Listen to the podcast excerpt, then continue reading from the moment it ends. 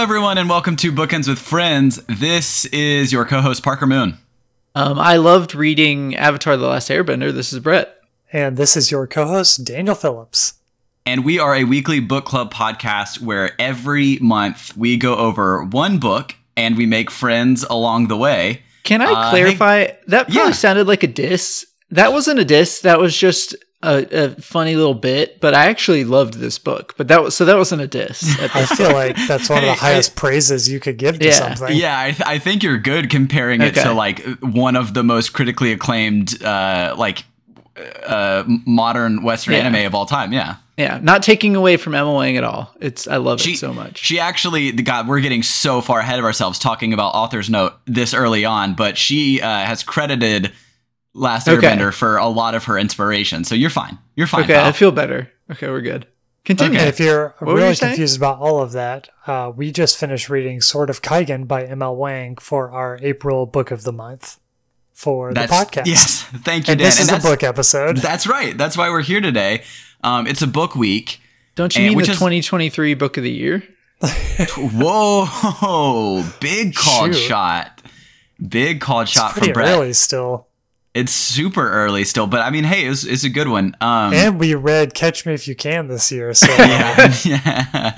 tough competition let's be indeed. realistic. Um, would it be would would it be our podcast if we didn't start with one of us having like a panic attack right as we begin, And that one of us being Brett. and that one of us always being? I don't. I don't know what oh you mean. Oh boy, yeah. Um. Well, hey, Okay, dudes. Well, uh, have you guys heard about these cows? Sorry, I'm getting ahead of myself. Um, let's do short stories first. Have you guys heard about these cows? okay, wait. okay, are we? Is this your short story? Yes. Have you heard about Okay, these, no, have no. you heard tell me, tell me about these cows. about these cows? Brett, have you heard about No. the cows? Tell me about the cows. Okay. So, in Texas this week, a man went out to his farm Uh huh. and one of his cows was on its side with a perfect he he labeled it as a clean cut incision surgical precision cut around the cow's mouth and the tongue was missing. Okay? What? huh? wait wait.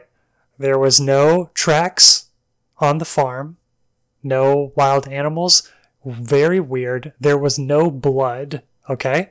And the cow was fine. No no blood. no oh sorry. The cow's dead sorry Oh, the cow is dead. I thought it was like Wait, the cow wait. was still alive. Wait, wait, blood, wait. blood Wait, wait. sucked dry. Blood gone. blood no blood no bleeding from the the the tongue removal okay Dan, Dan, you're, Yeah, you're wait, we're wait. stepping dangerously close to cryptid territory, and I'm so excited. it's about to get worse Oh, so man. the f- this is you know it was reported kind of weird and then over the course of the next day five incidents of the exact same thing happened in different counties in texas It's aliens. what? where cows were dead with their tongues removed with no blood with no trace of any anything around in the field Okay, please Those for damn clarity. robot aliens. Was were they sucked dry of all of their blood? no, no when i say no blood i don't mean like no blood in the body but like Okay, their their mouths Their- were like their cut where open the- and there was yeah, no yeah, yeah. blood from that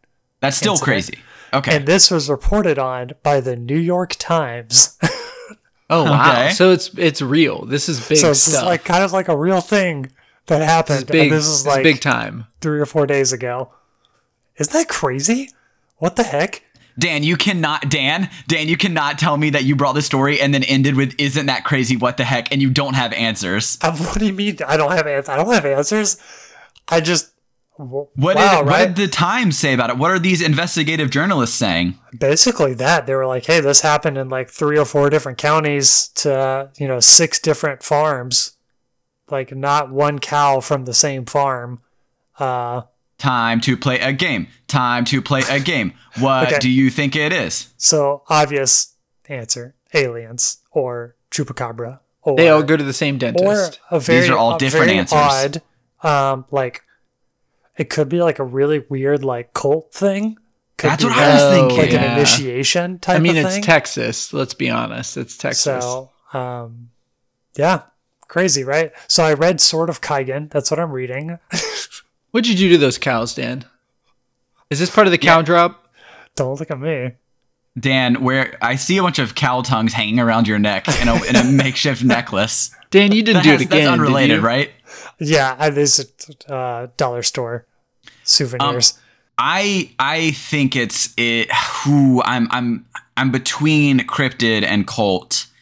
Um, the no blood thing though has me really thinking that it's like, a, it's a- it's a cryptid. It's also Yeah, like a like- laser. How do you do that? yeah, if you're like in a cult, surely you don't have that many people that are like that. Per- also, like cows are not small creatures, and they're not like it's not like a weak little like mouse. You know, like they're they're big. And I don't think, like, I know they're like docile generally, but I don't think they are when they're getting their tongues removed from yeah, their bodies. exactly. That's where I was going with that, and so. Uh, I okay, hear me out. It's a skinwalker that turns into a cow Okay. and then like goes up to these other victim cows and like is like, "Hey, want to make out?" Kisses them, Okay. takes Oops, their got- tongue. Oops, I got your tongue. Oops, I got your tongue. They just didn't give it back. Yeah. Didn't get, didn't give it back. That cow's got two tongues now. We're gonna we're gonna come back to you once we do some more research. We're Yeah. going to Texas. I'm not going to Texas. Um, we should, man, crypt. I know there's like a billion, a billion, billion podcasts about like cryptids and cryptozoology and stuff, but What if That's this cool is where we change the direction of our podcast? this is where we shift gears. After, after Sword of Kaigen, we're only talking about cow, mysterious cow, cow murders. I mean, we got to start somewhere. Yeah. Mm. So We that's my this. week. Um, what about you guys? Well, I don't can't know. really top I feel like I, that. s- I feel- I feel like I started us pretty strong there. You definitely, you definitely did. Brett, what you got going on, pal? I mean, that's pretty great. Brett says, "So I took a trip to Texas this week, and How do you like my tongues? um, what's going on with me? Uh, you know, just hanging out, man. Just reading some good books. Hanging out and reading some good books. You watching anything Uh, good? I um am watching Succession. I've wanted That's- to watch that it. should be my short story. Y'all should watch Is it good? Succession. I've, I've only heard good things. Okay, so I feel like I it's one of those shows where I don't like to talk about that I watch it because I feel like it comes with a connotation that you're like a douchey like finance bro. Which of course you are. I'm leaving that ding in because that was me texting Brett the article from New York Times because I knew I would forget later. I I was just about to restart talking. Um, uh, well, that's on me for not silencing my phone. Um, but I This mean, is a I guess- professional podcast, Yeah, sir. Exactly. But it's a it's a good it's a good show. Um it's in its last season. Also, let's talk about Barry. Barry's in its last season as well. Barry is a great show. It's hard to watch more than one episode because it's so dark Mhm. and so like it like grinds your soul in a lot of places. Uh, but it's that, a good that it's a- started already. The final season started. yeah. Whoa, wild! But it's like such a well written and well acted show. So There's too much TV right now, man. Too much TV. A lot Too of much TV. TV. and we're on uh, Guardians of the Galaxy Volume Three watch. So Oh, Getting excited yeah, for we that. are. It's coming up. Um, but I'm also so the one of the books I talked about in a previous episode when we were talking about like most excited books for the year. Um, the Wager just uh, released last week, and um, I started it on audiobook. So I'll let you all know how that goes. What's Um, that one again? my. It's the one. It's a true story about uh, the shipwreck off Yes. of the South Yeah. American coast, and then like six months later, so like the first set of survivors show up and have this crazy story about survival. Da da da da. and they had no tongues. Yeah, and yeah, all the cows were missing. Um, and then six months later, like a bunch more survivors show up, like at a different part of South America, and have a totally different story. Um, so it's about like mutiny and stuff. It just seems like a really great, cool, true story. Um, I love a good mutiny. Yeah, the author is also really good. So Yeah. um, yeah, Nice. that's kind of that's kind of one of. I had another, I had another like public access story, but I forgot it, and so I'm gonna Mm. try to remember it while Parker's talking, and I'll Eventually, jump back in Brett's if I gonna get remember. kicked out of Publix. Yes, definitely. There's nothing worse than coming to the show when you have a really good short story because it happens ev- almost almost weekly.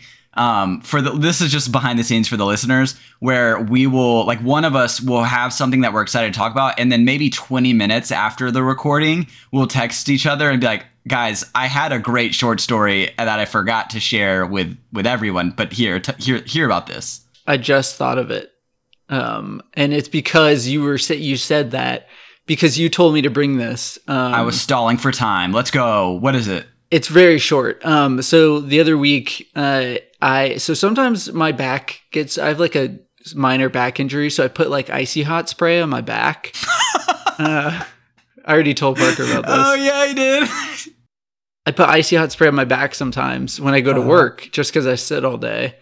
Um, and so it got real hot. So we we met for lunch the last week, the day that our friend uh, our friends Carson and Kel were leaving town, and uh, it got real hot. And I was wearing a my sweatshirt still because it was like cold in Uh-huh. the morning. And so we were outside in the sun, and I realized that uh, my my butt was a little tingly. Um, yep and it's because the the icy hot spray on my back had like melted, I guess, off of my head Drift. and dripped down, like run down my back in onto my butt. oh no. oh yes Uh, so I had some. Brett, Brett, be honest hot. right now before before God and our listeners. Was it enjoyable? No, Did well, you it, it was. it? I it didn't. It wasn't like a painful thing. It was just like a, I realized I was like, why, why is there like a tingly like feeling? Why is it? Why does it feel super cold on my butt right now? but also hot. Why is it so icy, but also at the same time hot? Yeah, exactly. that can't be But possible. It didn't Shaquille feel- O'Neal should make ads about this. exactly. I did. I didn't think about that as a side effect of putting using uh, like icy hot spray, but now I know, and so now I do it every day. I'm just kidding. Can you? Oh my God! Can you email Shaq and ask him if he's ever gotten icy hot in his cheeks and what his recommendation is? Yeah, no, yeah. I'll ask for his advice, or maybe they need to put like a warning on the packet, or just like a alternate use packet or message. Warning: may open up new realms of possibility for pleasure. Yeah, that was Oh my. God! Okay, that was my short that's. story. I'm so thankful that you remembered that. Oh man, that's great. Um.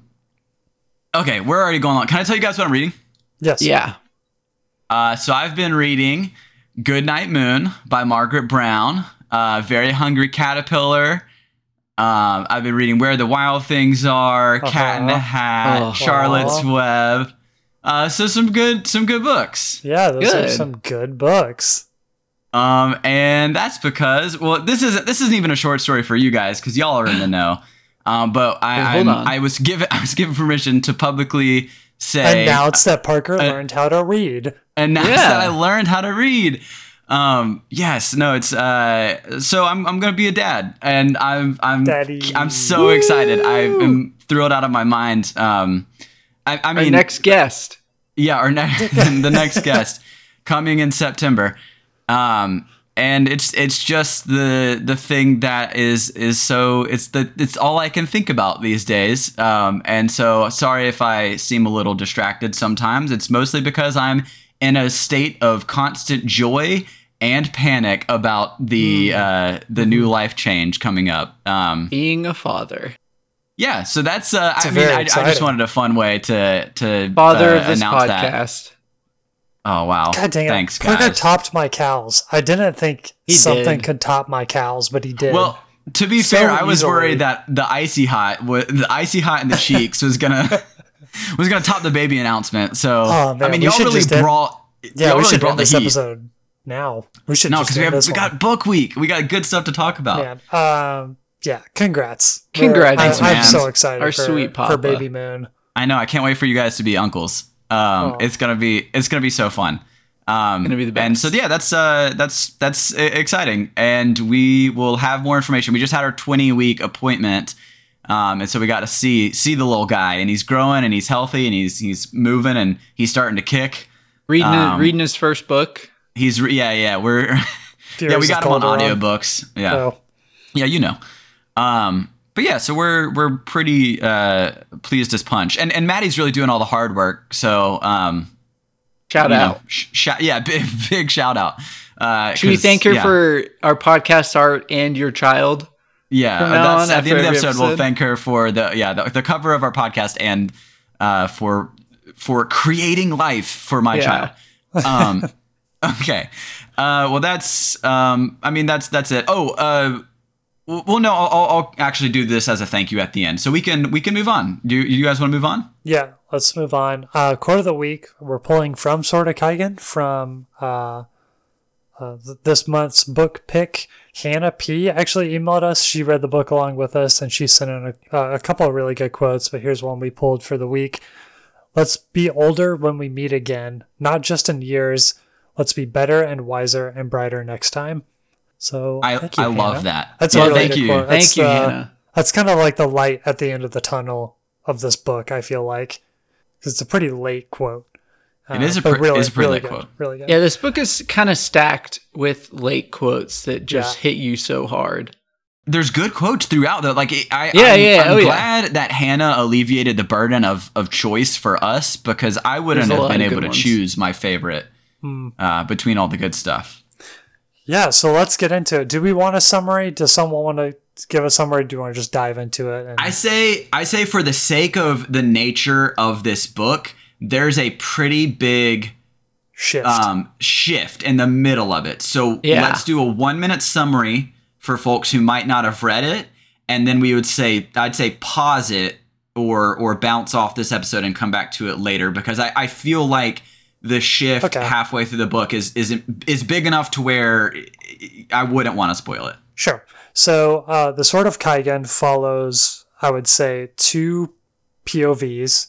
It follows Mamoru, who's a 14 year old boy at the Kumono Academy, training to be a warrior and a member of his people in this awesome Theonite, that's what these people are called, land of Kaigen, who uh, Kaigen is placed on a peninsula and they're supposed to be like the warrior tribe of this whole entire empire. Um, and then it follows his mother, um, Misaki, who uh, you get kind of split POVs of her past and present. She was married off to Mamoru's father to raise basically more warriors for this nation. Um, it's kind of hard to not spoil what, what's going on, but you basically just follow these two and um, I, I think what we can say is um, it, it's an it's an elemental magic system um, Yeah. about the Matsuda family, Mamoru and Misaki, um, and that cast. And they're the start of the book is in a is in peacetime. Um, and then and then things uh, unfold like like most fantasy novels do, um, where they're not typically peaceful throughout the entire thing. That's all we'll say. Okay, that's good. that's great. Cool. Um, impressions. What do you guys think? Uh, yeah, this so we're we're full on spoilers now for the Yeah, audience. get in it. So yeah, um, I adored it. I, I don't have anything other to say uh, other than say besides that. Like that, five stars for me. Yeah, easy, easiest, uh, one of the easiest five stars we've ever had. Um, it was phenomenal. Yeah. Um, I think there's a few moments early on, not like of doubt, but of like interest in, in like intrigue of where where it was kind of headed. And we were all, I know at least me and Dan talked about. it, We are like, this is not in a bad way, but we were like, this is like, there's some like wordiness to it. Like it, it's it's a long, it's a pretty long book for what you expect. Um, but we were like, man, I wa- like it was just intrigued to see where it's going, and then it hits, and you're like, oh, and everything just start kind of starts falling into place. Um, and it, yeah, it was just, it's so Yeah. good. Can I give a, a little bit longer of an answer on this one? Yeah, yeah, go go please. So, um, I I liked it a lot. It's it's super good, and it's also one of those books that you see everywhere. Like if well, I I see everywhere because I just watch a lot of fantasy booktubers and things like that, and all of them love it. And so I was super hyped for this book, and the hype lives up to it, uh, to its name. I did not know what this book was about, or like what the plot of this book was until page like 500 out of 600 because it just Not I was like that ex- far. That no seems no what I mean though what I mean It's like Oh, okay, okay. so it's it starts off and it's like the classic, you know, academy plot line. You know, you've Yeah, got yeah. You've got your young, you know, hero to be kind of plot line, and then that shifts very quickly. And I marked the pages um, when uh, Mamoru and Takeru, Takeru fight. When that duel happens, that's when the book gets super tense, right? That's when I was like, all right, I can't, I feel like I can't put this down. Every chapter ends. I feel like I need to go to the next one. From that point to uh, Setsuko waking up to realize Takashi is dead after the fight is from page 180 to page 400. There are Oh literally my God. 220 pages of like an ongoing conflict and tension of this book. But I don't think that's what the plot of the book is. And Oh, Hannah actually said this in their email too. The whole plot of this book is like rebuilding from the ashes of of like war and tragedy. And that I, that's what i think it's all about because like the the climax happens very quickly and then you just have a lot of like resolution and uh, like you're almost like going through the stages of grief with the last 300 pages of this book um, until the very end where you like accept that everything has happened and you have to move Yeah. on. And i think that's the main focus of it which is really interesting like i've never read a book where it's so action packed at the beginning to just resolve itself for the last 50% of the book Yeah, I would almost say to that point, Dan. It, it, I feel like it subverts the normal narrative structure, but by the way that it like it's almost bell shaped, right? Like it's almost Right. like a bell shaped curve of like Yeah. the the very start of it is is slow. It's wordy. It does a lot of scene setting, right? Like it you, it gives you these this cast of characters, what's going on. Um, and and there's some cool stuff, but it's a lot of like small intrigue, and it doesn't really like you know give you anything super action packed yeah until it, i until it exponentially rises, like Daniel, like you're saying, to that like the crazy action from uh, the Ranganese invasion. Um, and then and then like but that's that's still like that's the middle of the book right like all of Yeah. that happens that that big meat of the book and then there and then you're left with this other long tail that's all the resolution and it's it was cool it's very different Yeah, if if the book ended with them surviving the Ranganese invasion, it would have been a good book. And like, I, I finished the fight and I was like, man, there's 300 pages left. And Yeah, that's there's a what lot I mean left. about what I didn't know, like what the plot was going to be. Because the whole time I'm like, all right, when's the second invasion? Like, when's when's the big bad show up? hmm And by like, you know, 100 pages of resolution, I was just like, oh, this is this is what this book is. Like, this Yeah. is what's left. honestly after the um after the colonel visits like um Yeah. the, the empire troops show up and yamanka is there or the yamankalu i was like once they started covering stuff up for there was like you know there's still like i was doing the audiobook but there's probably like 200 pages left and i was like is this enough page for them to like start a revolution against the empire because i was like I, I where are they the going i was like thought are they gonna fight back? Because Takeru was like, obviously, like had his flip, but I was like, when when is something gonna spark where they like kill this colonel and start fighting Empire troops Yeah. now, or some sort of Mhm. conspiracy or something? Um can i can i get my my longer review because dan you got me excited to talk about it yeah. So I, I think what you said is exactly right, and I think uh, when I was reading it, what what what gave what made this book a five stars to me. I mean, sorry, we're going to be jumping a little bit all over the place during this, Oh, yeah. um, but to me, this book is about a a, a tragedy of a, a couple who loses a child and a husband who is absent. And this mm-hmm. mother who carries this burden of her her regrets of her past life of, of what she thinks she missed out on and the hopes and, and dreams that she had that didn't stack up to reality.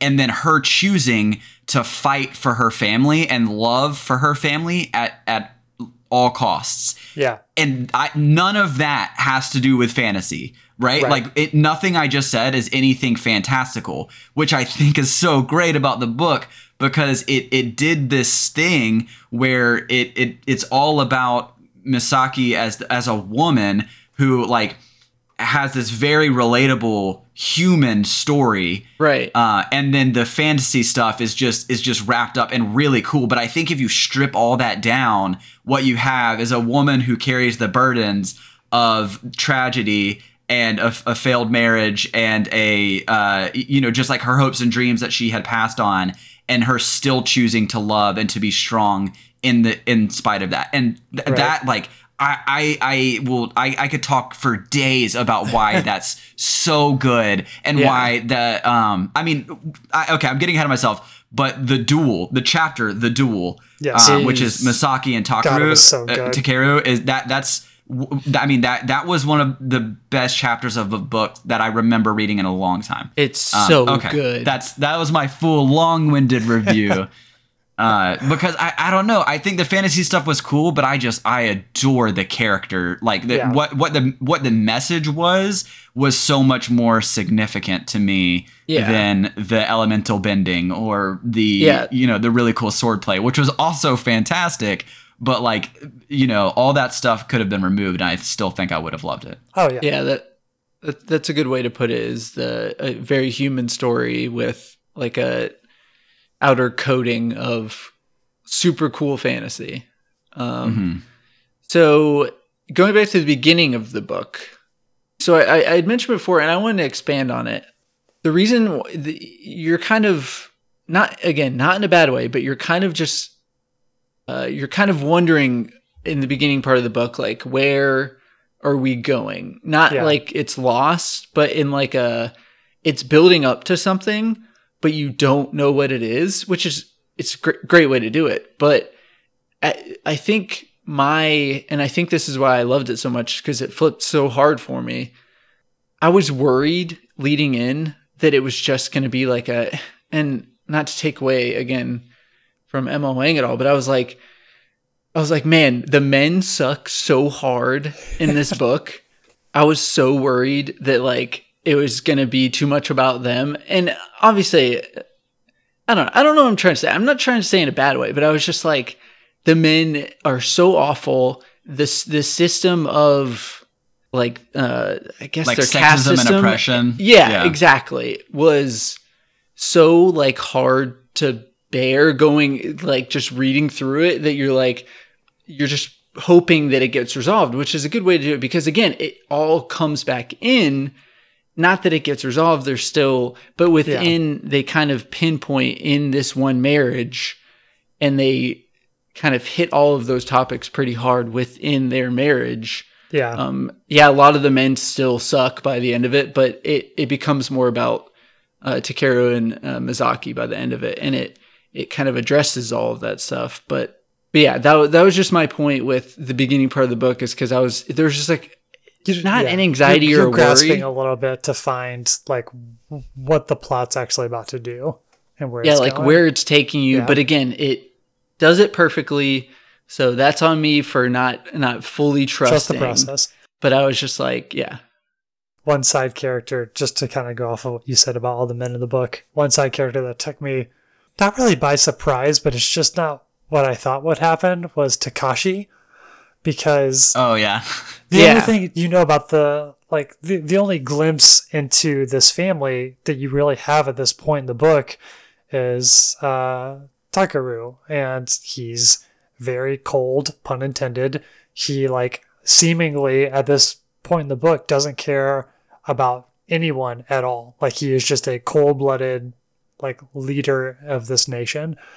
And so you kind of expect the same from Takashi because he is uh, like the same family but bigger and stronger and so you just expect like even more coldness from him but him and Setsuko had like a loving relationship right Yeah, definitely. it's just very interesting to, it's you know big older brother who's stronger than you in every way is actually like the kind of warm-hearted one when it comes to like a marital situation so Takashi was cool I mean but they all have their issues I like that twist a lot with Takashi, and I think they, I think they, uh, you know, kind of foreshadowed it early on with how he, uh, like courted Setsuko, right? Because Yeah, he, yeah. like, it, it, it was, it was not, um, I'm trying to re- like It's remember the, normal. word. It's not, like, right. e- normal for- exactly. it wasn't was, accepted Fisher- socially. Yeah, exactly. Accepted. Dan- Yeah. So it was that. It was that thing of like he's he's the Matsuda, like the the firstborn,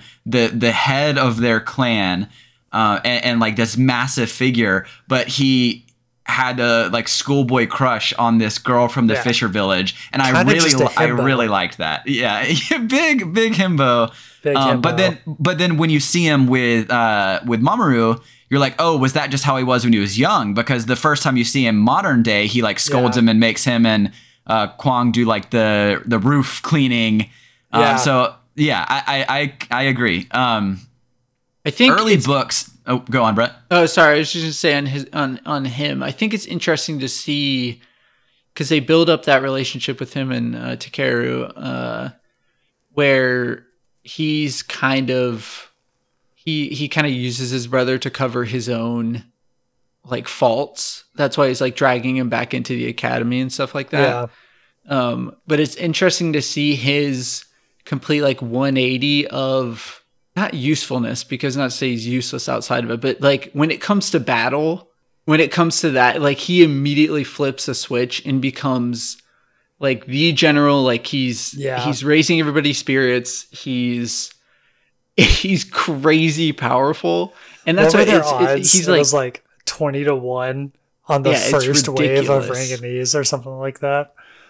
Yeah, Yeah, and they, so and they but- had like what like forty something people to start, so Yeah, yeah. it was it- like that to a couple like like thousand Right. or whatever, and they're like, all right, And- like it's just interesting to see how they were and it kind of it kind of comes full circle when they talk about later in the book with their with their dad and how they were literally just beat into like blunt instruments of war by their Yeah. by their dad. Because you see he becomes happier.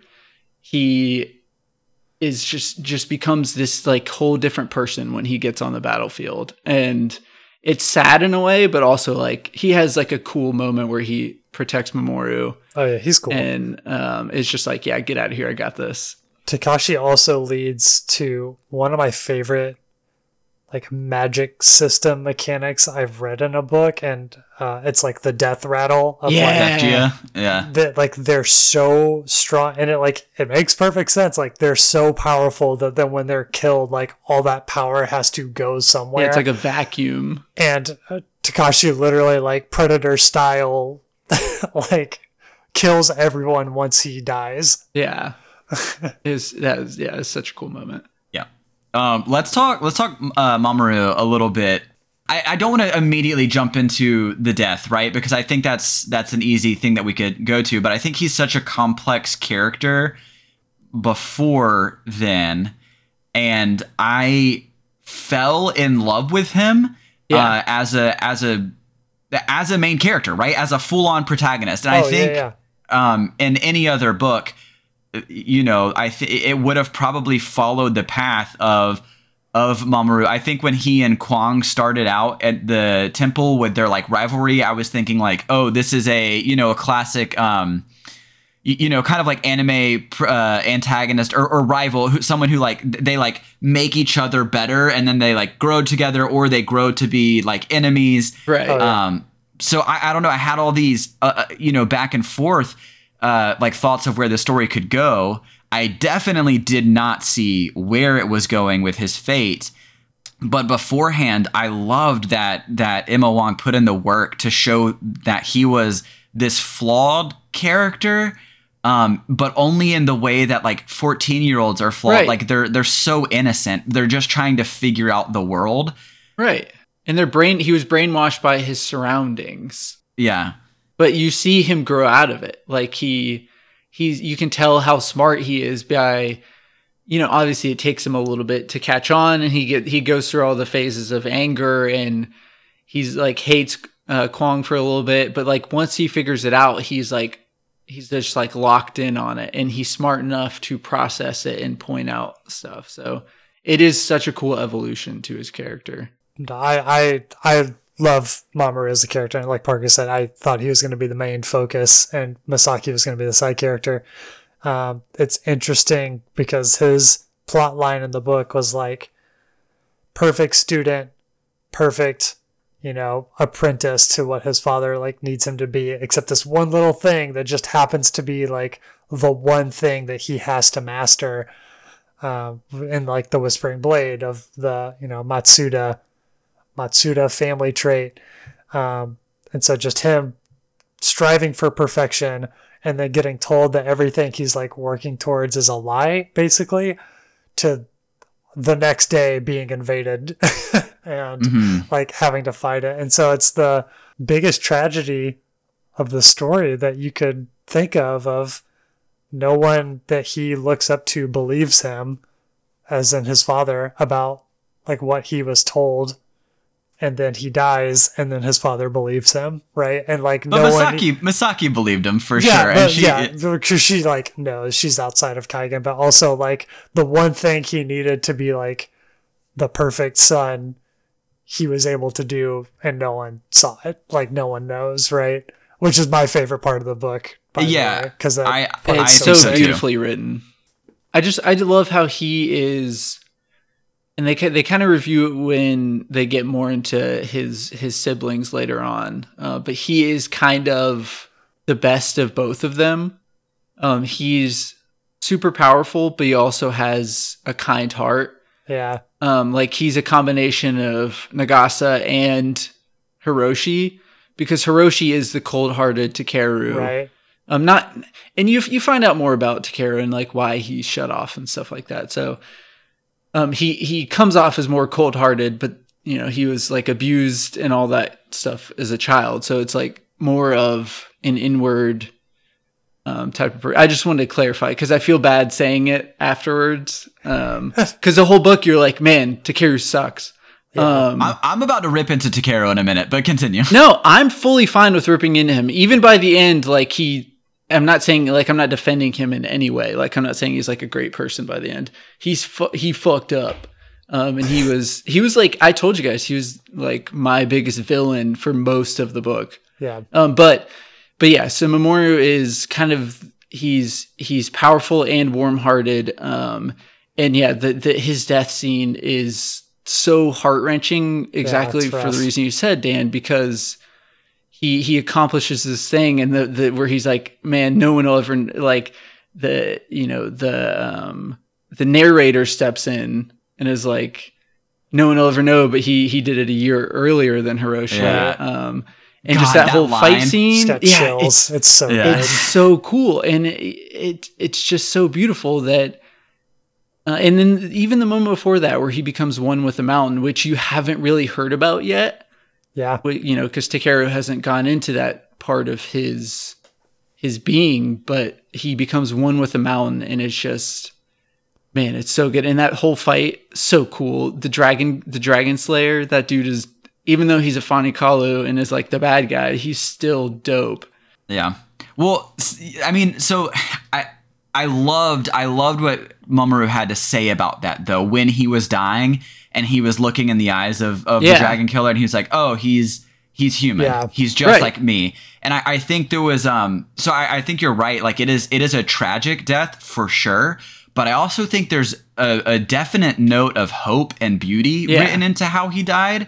And I think like the the story elements like visualization of that or, or symbol of that is him mastering the whispering blade. But i think the the underlying thing there is that he had like a moment of self-actualization and uh, you, you know kind of achieved that like inner peace or understanding of of who he was meant to be which allowed him to create the whispering blade. And i think that goes back to uh, like misaki's conversation with him about like you know, as a 14 year old, he had his entire ideology of the world rocked.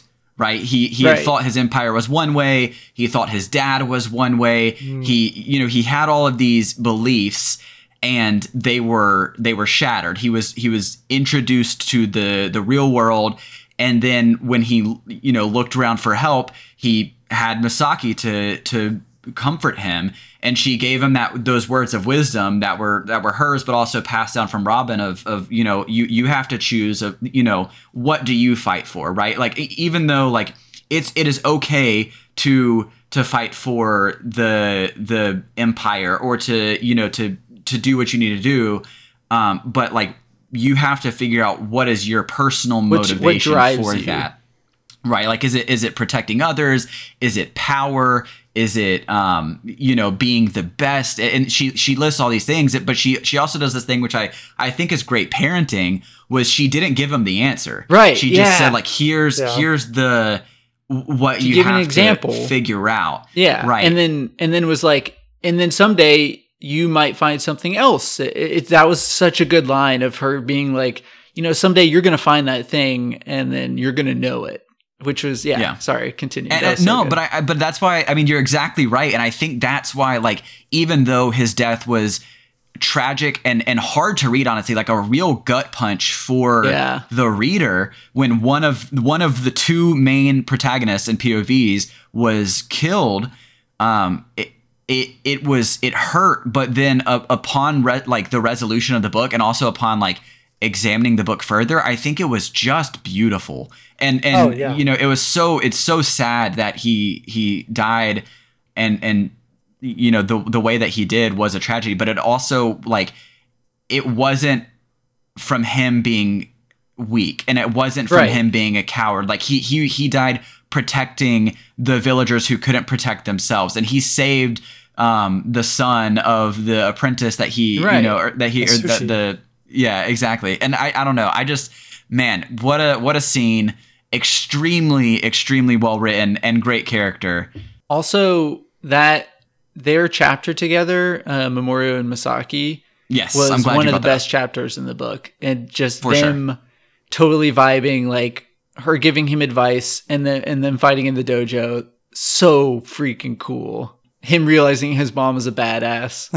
Um, so good and him trusting it right away too Can I read you all a quote from that that scene exactly? That was one of my um this would have this would have been one of the quotes of the week uh from from Parker. But it was it was just another one where I thought that uh ML Wang did a great job of writing human hu- like very human elements in a high fantasy book. But this was this was her Misaki's line to Mamoru. She said, "You know, Mamoru, you'll be a man sometime soon, but just for today, let me be your mother and tell you in my motherly certainty that everything is all right, that the world is whole, you are on the right path, everything is going to be all right." Um, and I, I just I had chills when I read that Yeah. line because it was this beautiful like thing that I think that that parents have to live through where they you know that your your kid that in, that everyone ever living will one day be exposed to the truths of the world or the harder realities of the world but i like that she did that thing that we all that we all want and that we all need where she said i'm just going to push that stuff away and i'm going to be your mom and everything's going to be good like everything is actually okay um, and I and just like and sheltered him from the world a little bit. And man, I love I love Misaki so much. I think we should probably talk about Misaki now because I feel like we covered Mamoru, but great scene, Brett. Yeah, it's wonderful. And yeah, let's talk about Misaki. Um, you posed a question in the notes. Uh, was Misaki's life a tragedy? And I answered it. I think the point of the book is that Misaki's life is not a tragedy because of this quote, which is from the very. From, oh, it's this is not from the end. This is from one of the like flashback chapters. Um, but Misaki says, "If I learned one thing from Firebird, Robin, it's that a person's tragedy doesn't define them or cancel all the good in their life." And I think the whole thing is like, no matter what you go through, you can always come out on the other end. And uh, that's where Misaki ends up in this because she went through a lot. Oh boy, oh boy, did she go through a lot in her life. Yeah. Man. Yeah, well, so it, it's almost like you almost feel like once all this stuff happens, it almost feels like she has thought that her last 15 years has been a tragedy. Yeah. Mhm. but then she has a realization like no like maybe yeah my marriage was awful and my father-in-law was abusive and all this stuff but she's like i raised these four perfect and wonderful children and it's like i sets i had a best friend in setsuko who like saved my life and God, Setsuko's helped cool. me see my purpose and, and like and help me Yeah. find myself and so it's like you- you're kind of almost pushed into thinking that at first and then like you as her life unravels she like puts all the pieces together and you realize like no she's had yeah she, it's been it's been a life like Yeah. She went through a lot of things not to take away from anything she did go through very traumatic but yeah she learned a lot and it was a journey and it was a crazy journey It's a comparison of like tragic moments versus a tragic life. And she has Mhm. had lots of tragic moments and has made it through each of them. she persevered yeah because of her strength and her love of her children and the a couple of people around her that loved and her And her sick swordplay. and her amazing swordplay and waterbending. God. Yeah, so I think uh, y'all. I mean, y'all pretty much nailed it with, with like what I was posing with the question. Um, but yeah, I think that like when I when I read her story, uh, it's it is a very like human story of like the the fear of like oh like did I make the wrong turn? Did I do the wrong things? Did I give up the wrong? You, know, like like why did like, i sacrifice that part of my right life and, and you and you feel that like tragedy um you know as she's like kind of reflecting on daybreak and everything like that but i also robin's a hottie yeah because robin's so hot um but I, I i just love her as a character because of the fact that she she decided that her life wasn't a tragedy right like she chose um, that you know her kids weren't mistakes that her her life wasn't a mistake that um you, you know despite what other people were going to do or whatever the world was going to throw at them that she was going to love her kids and raise them the right way.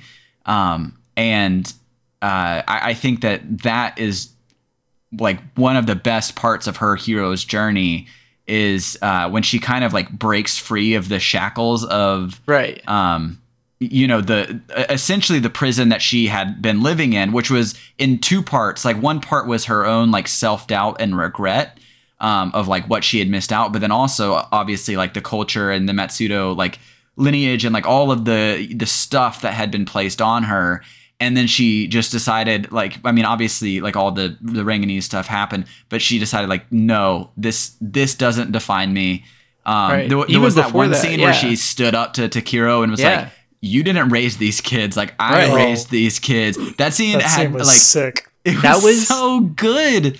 the the scene where she tells him off at, and it's after it's it's a little it's almost right before the duel it's like Yeah. in between the battle but i was like standing up like fist pumping the air like get his ass like Well, it was like, get him Tucker misaki like fuck like- this guy I can't believe you would let Hiroshi kill a man. And she's like, I protected three sons and you only had one and he died. So Yeah, yeah. that was like Shoot. yeah yeah I, He yeah, I really, in.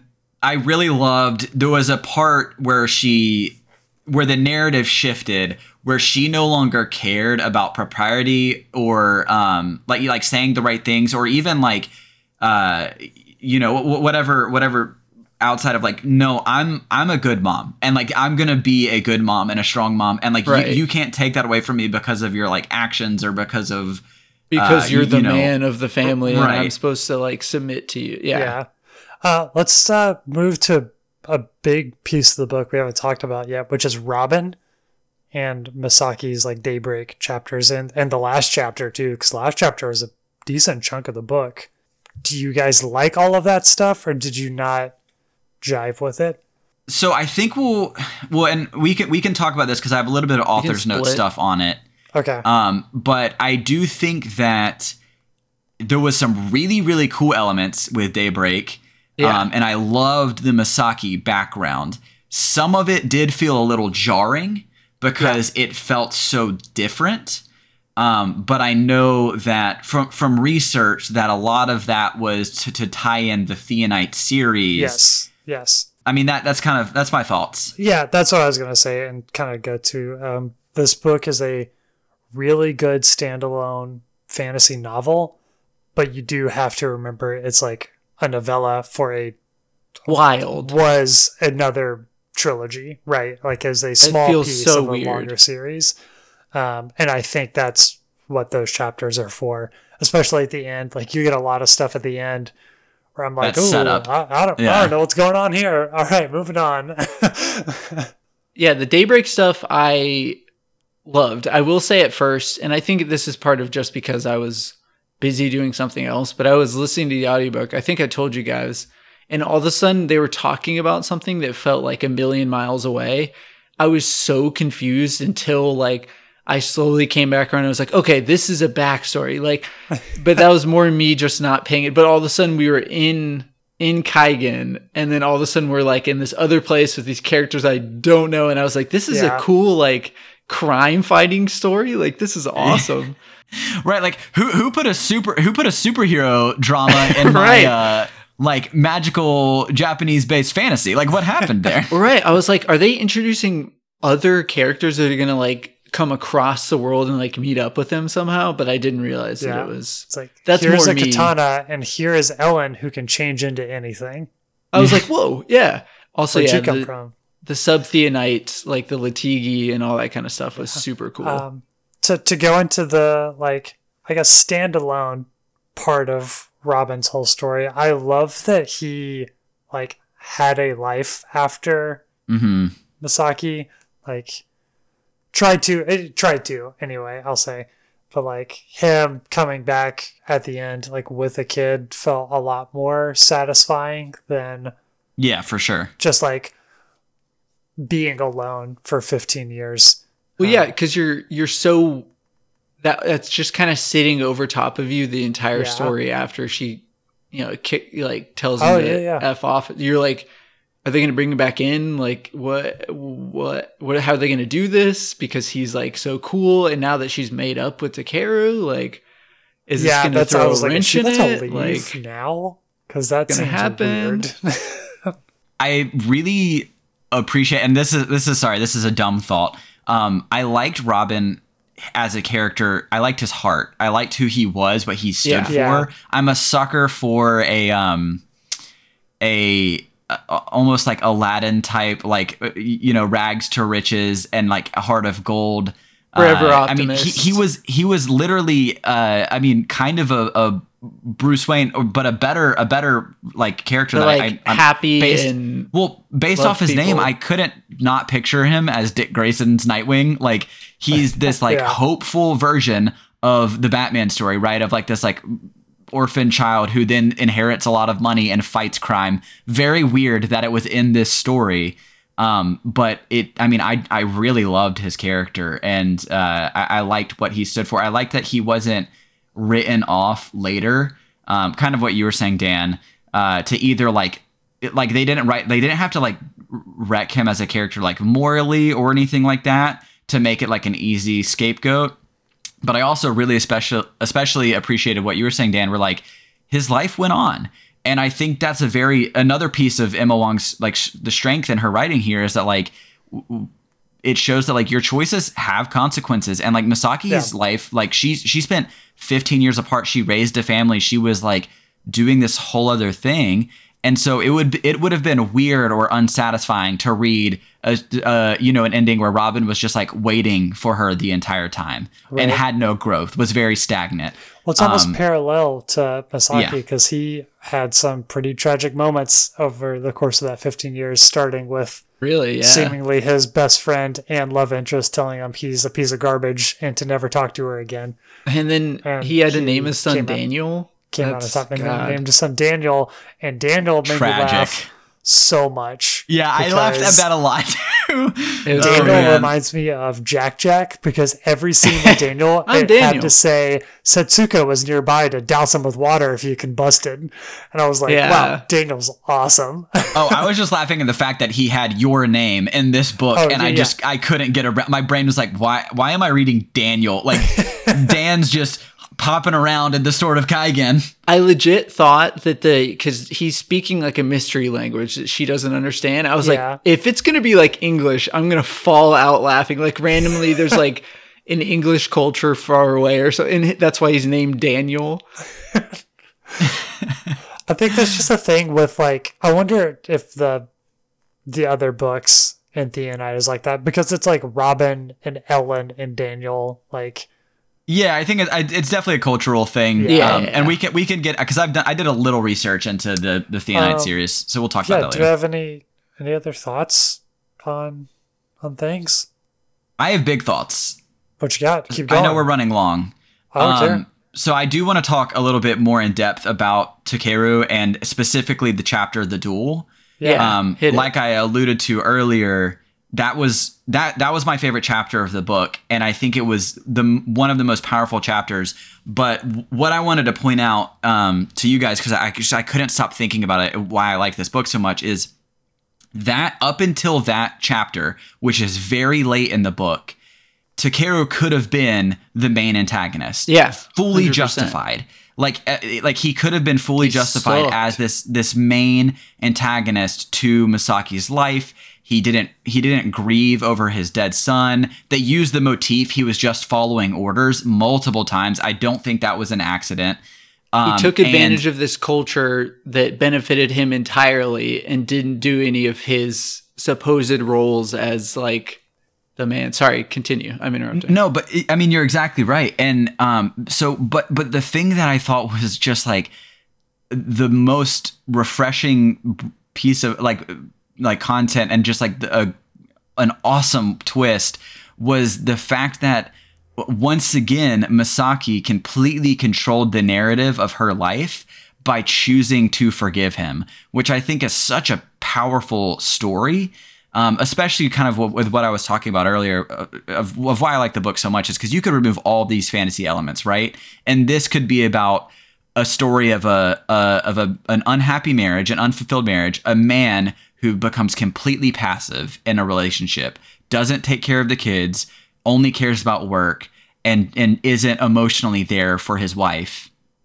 And then tragedy strikes with one of their ch- children dying, and then the wife has to confront the husband, and she still chooses. She she basically tells him like, you either get it together and you be the man that we need for this family or I'm or we're done. And in Yeah. this case, she was going to decapitate him, um, which I think is is you know yeah uh, really great. Is that not Um, how you guys settle arguments in your household? yeah, we we do a lot of swordplay to uh to just you know just solve disputes. Okay. Um, but like that that writing, I just adored, and I, I really loved how all of the fighting in this book, as cool as it was, as cool as the elemental fighting was, and the blood bending and the wa- you know the ice magic and all of that stuff, it it felt like it served a narrative purpose first. And then served the purpose of being good action, Right. Um, and that scene was the like best of both worlds. I thought the good. the action sequences of them fighting was so cool of him not being able pr- to perform the uh the whispering blade and like and and her like keeping like pressing the advantage and saying like like you you need to show me not just with your words but with your actions that you're going to be a changed man and and and show emotion and be this man who who she saw that he could be and and giving him that chance. I think that's a really powerful story um, and i think a lot of times uh, we don't see that story these days um, which is which is fine because the story could have the story very well could have ended with her killing him on that mountain and i i would have been fine with it right Yeah. like it, it could have gone down a very different path um, but I think this the story of her choosing to forgive and wanting to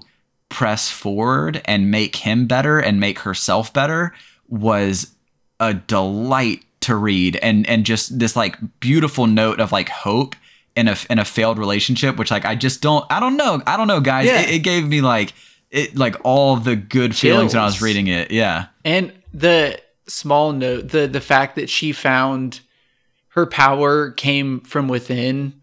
Yeah. And yeah. like in, you know through her discussion with her brother but like that was just to Takeru's realization of that like seeing that she had no like outward Jiya and then it was all just like within her it was that was so cool Yeah, I mean the fight was great, and then and then also, and I, I mean, I to to talk about Takeru also, I think he, um, she ML Wang did a fantastic job of making this character who up until again that very end of the book was so detestable, so unlikable. Like all Yeah. of the stuff post Mamoru's death where he like wasn't mourning him, where he didn't care. And then she had that scene where he was explaining himself of how he literally was he had become less than human Yeah. because he had retreated into the mountain. Um, he had retreated into this like passivity, this role where he didn't have to deal with his emotions. He didn't have to worry about the complexities and the messiness of life, and he could just be this pillar of ice, pun intended. Um, and Nice. yeah, Ice. right, ice, right, and uh, uh, and and then like her dragging him out of that. I just I really loved it, guys. It was just so such good writing and such a cool way to redeem him in a way that um, still gave him like credit as a character for being Right.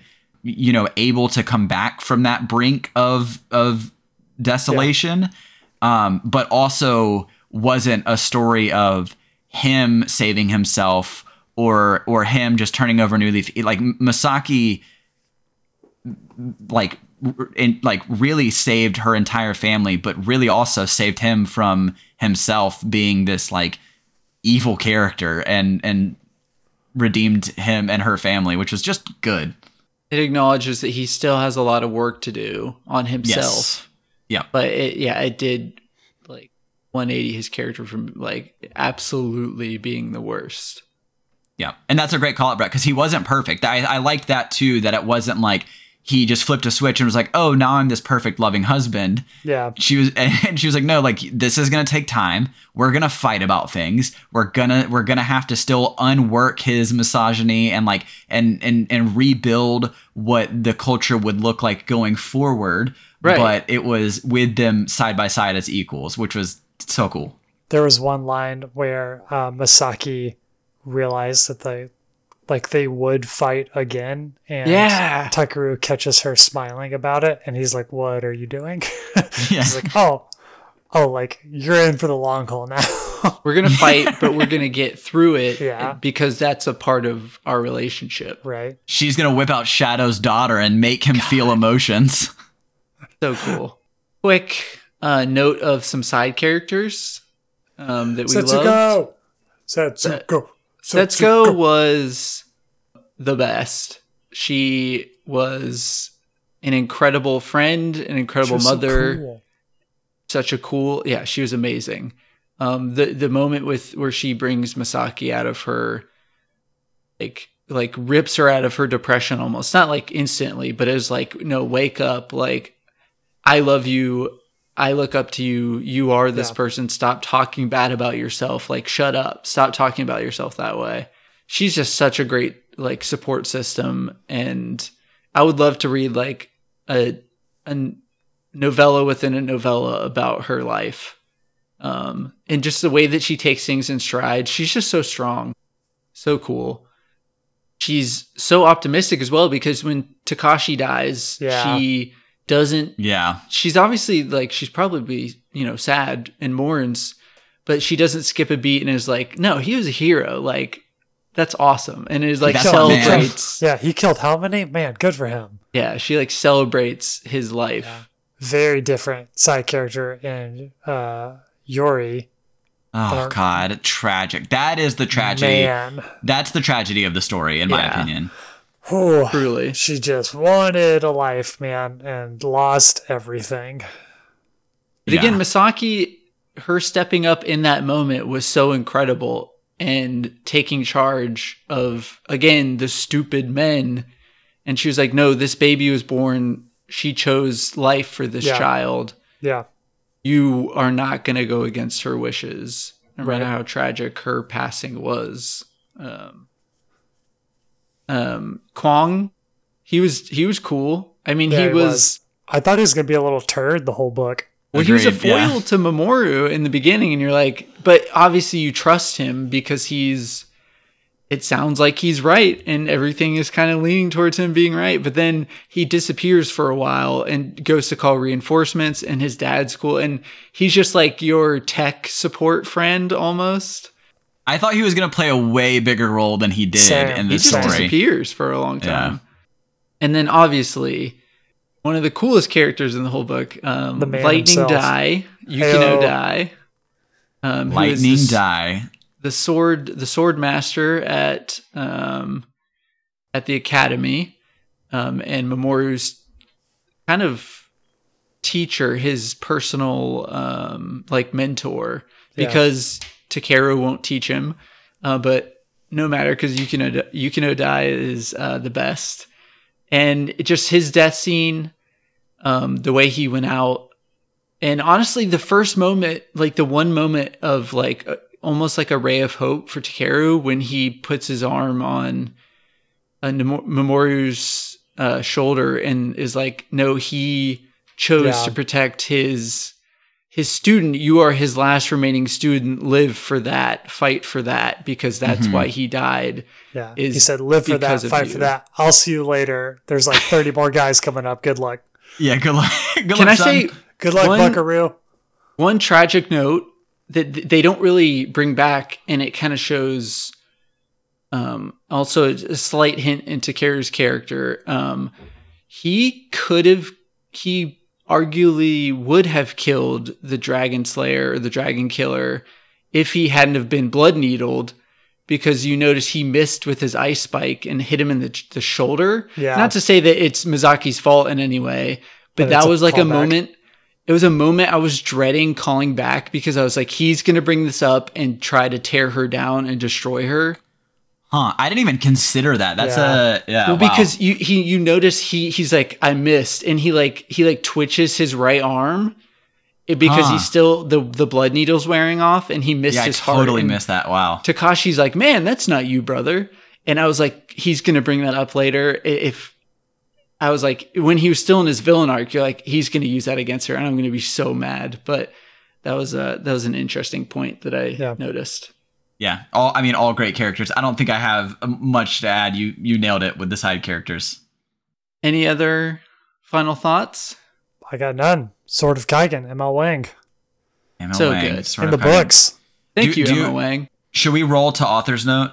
Yeah. Yes, please. You did some research on this. Yeah, so I did some research, and I also this kind of ties a little bit into the the last chapter of the book, um, which was titled Robin, um, and it was a very long chapter, and I kind of wanted to get y'all's thoughts on it because I almost think that it would have worked better as a standalone, super short novella, like a like a fifty page. I don't even remember how long it was, um, but like that ending, I think they could have like took some Expanded of, more? taken some of the the setup that they did Yeah. for like the Daybreak Academy and like them sending their sons there and Daniel and like a, a whole bunch of this stuff um, in that book because it the tone shifted almost so much to where like I I could see I, I didn't really have a problem with myself but I could see people being um like bored or like what's going like why why is there this much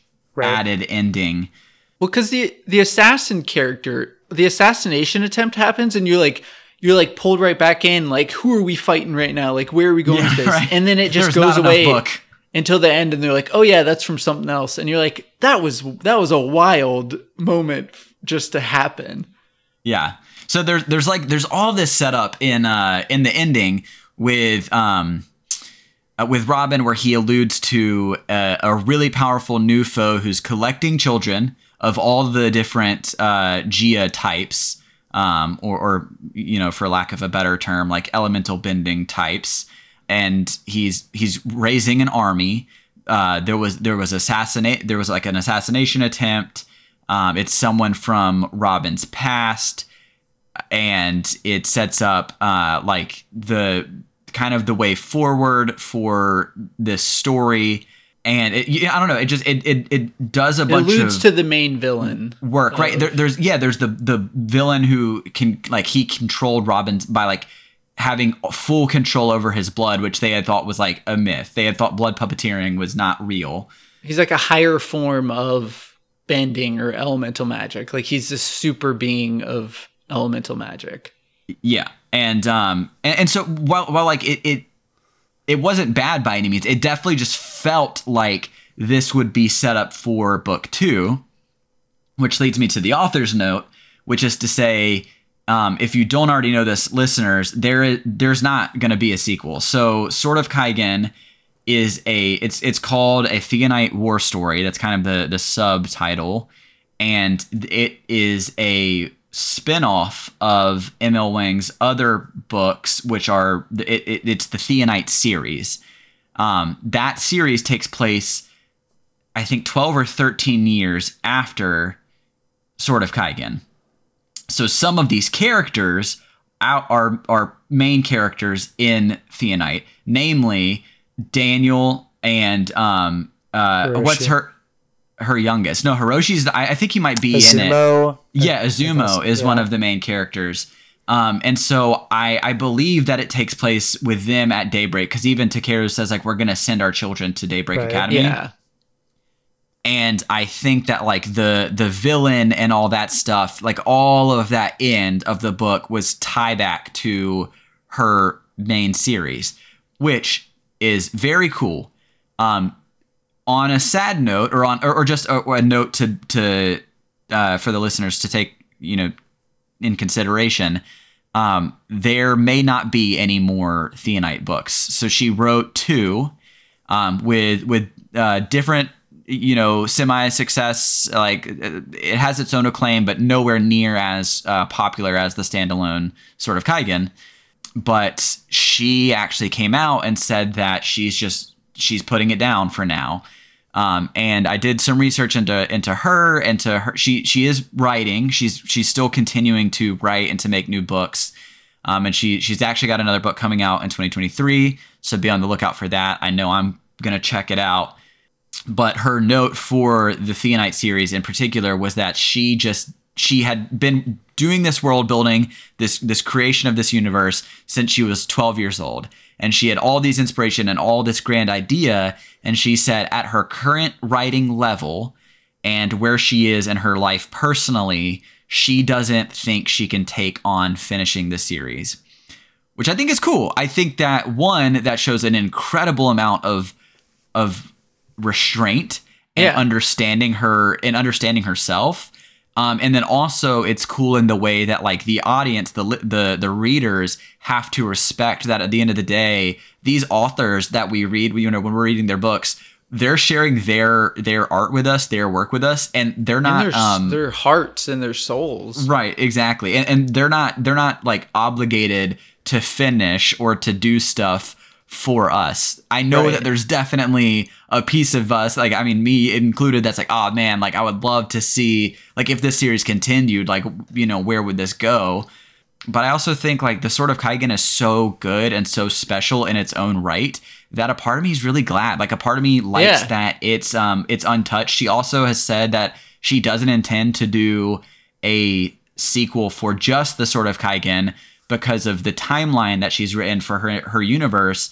She said nothing happens um, of significance between now and those 13 years on Mount Takayubi, which I was like, oh, that's that's interesting, right? Like she's written this world, or at least like she has this world down in her mind, and she's her, she's done. Like the Sword of Kaigen is its own thing. Um, so I don't know. I, I just thought she she's a very interesting character. Um, not character, a person. Um, uh, but uh, uh, it was it was cool to read about her notes and read about her. Um, and this is all taken from different interviews. And I'm sorry, I apologize because I I don't have the interviewers credited here. I should do a better job of that. Um, Shaking but my head. I know, I know. My English teachers would be upset that I did not include a bibliography. Also, check out her website. Um, there's some really cool extras that it's like glossaries of Theonite terms, like a map of the their Earth, uh, and just kind of break down to the Theonite types and stuff. It's really cool. We didn't even we didn't even joke once about the uh, like Duma and or, or Din- Dinma and Sierra. Minmas. and Yeah, like the the uh the like Seconds, give me minutes, a, hours. give me a Denma. I'm like you couldn't just say minutes. Come on, but that that that was definitely a, a world building choice because this isn't Earth. Yeah, Um, but I was we're laughing every that. single time. I was I, I Daniel. I think you uh you were joking about it, but you had looked like, is this like another language? Is this like a translation from I something thought it was else? just going to be It's like not. Japanese, right? Yeah. Like there's a lot of Japanese words in this book, and I just thought it was, and it's it wasn't, unless what I looked at was wrong. yeah, super funny. Um, yeah, that that yeah. Every single time I was like, I don't know what they're saying, but I think I get the gist. It was I had to do a lot of context clues for Give when they were talking second. Give about time. Right. yeah, oh boy. Well, cool. Good book. good stuff. Great episode. I'm s- I'm so sorry that this was such a long episode, but good stuff. Oh, who cares? Who cares? We make good content, right?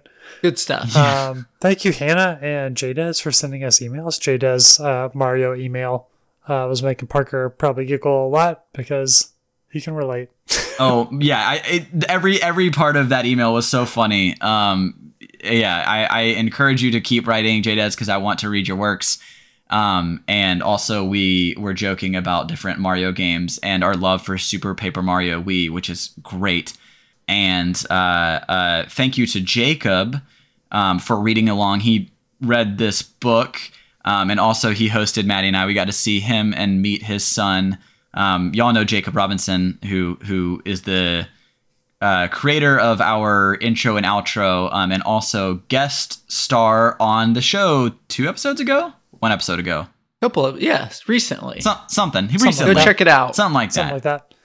And then next month, God, what is next month? What are you reading? Is it is it time? Is it Children of Time. Is it Children of Freaking Time next month? It's God, Children about Time. time we made it to this book. About children Got of time. I got to sit it right here. Cannot wait to read it. Children of Time by Adrian Tchaikovsky. Um, just the first one. It's a it's a trilogy. It's a series, but we're just doing book Another one. another big one. Which uh, Oh, yeah. Hannah or Jay, Jay, Jay, I think, joked about it because she was like, "Guys, you got to give us a break," and I, I Sorry, we Jay. didn't, we didn't think it through, okay? Because the, both these books are pretty hefty. We gave you Catch Me If You Can like a month ago. Come That's on. a that's a freebie to skip that one. We should have just told everyone like, this is a this is a maybe like maybe you read it, maybe you don't. We're Maybe not we're not going to even don't. be upset. You're forced to read Children of Time. So pick it up, read it by uh, May something. I'll look Start at the dates now. for next episode. Yes. Um, before we before we sign off, I have one more special thank you. Um, so we had Stephanie Clifford reach out to me, uh, reach out to us on our um, Instagram account. So she's the author of a book called The Farewell Tour, um, and she sent us a copy of that book uh, to read. And so yeah, so I, I actually got it in the mail this week. Um, and I, I fully intend on giving that a read and then uh, uh, giving it a review um, and and talking more about it. But the farewell tour, I'm I'm really excited about it. it it's a it's about a musician on a on a farewell tour, um, and it, it sounds like a uh, I mean just from the synopsis, it could be totally a different story, but it sounds similar to like a Daisy Jones and the Six like Yeah. kind of vibe. Um, which I, I actually we were talking vibe. about this last week. I really need a break from all of the sci-fi fantasy that I've been consuming. So the farewell tour could not have come at a better time. So thank you, Stephanie Clifford, for sending that to us. Thank you, thank you. Thank you. Thank you. And thank you to Jacob Robinson for our wonderful theme music, and to Maddie Moon for our wonderful art. Thank you both. Never forget the real books were the friends we made along the way. Yeah, that's that's it.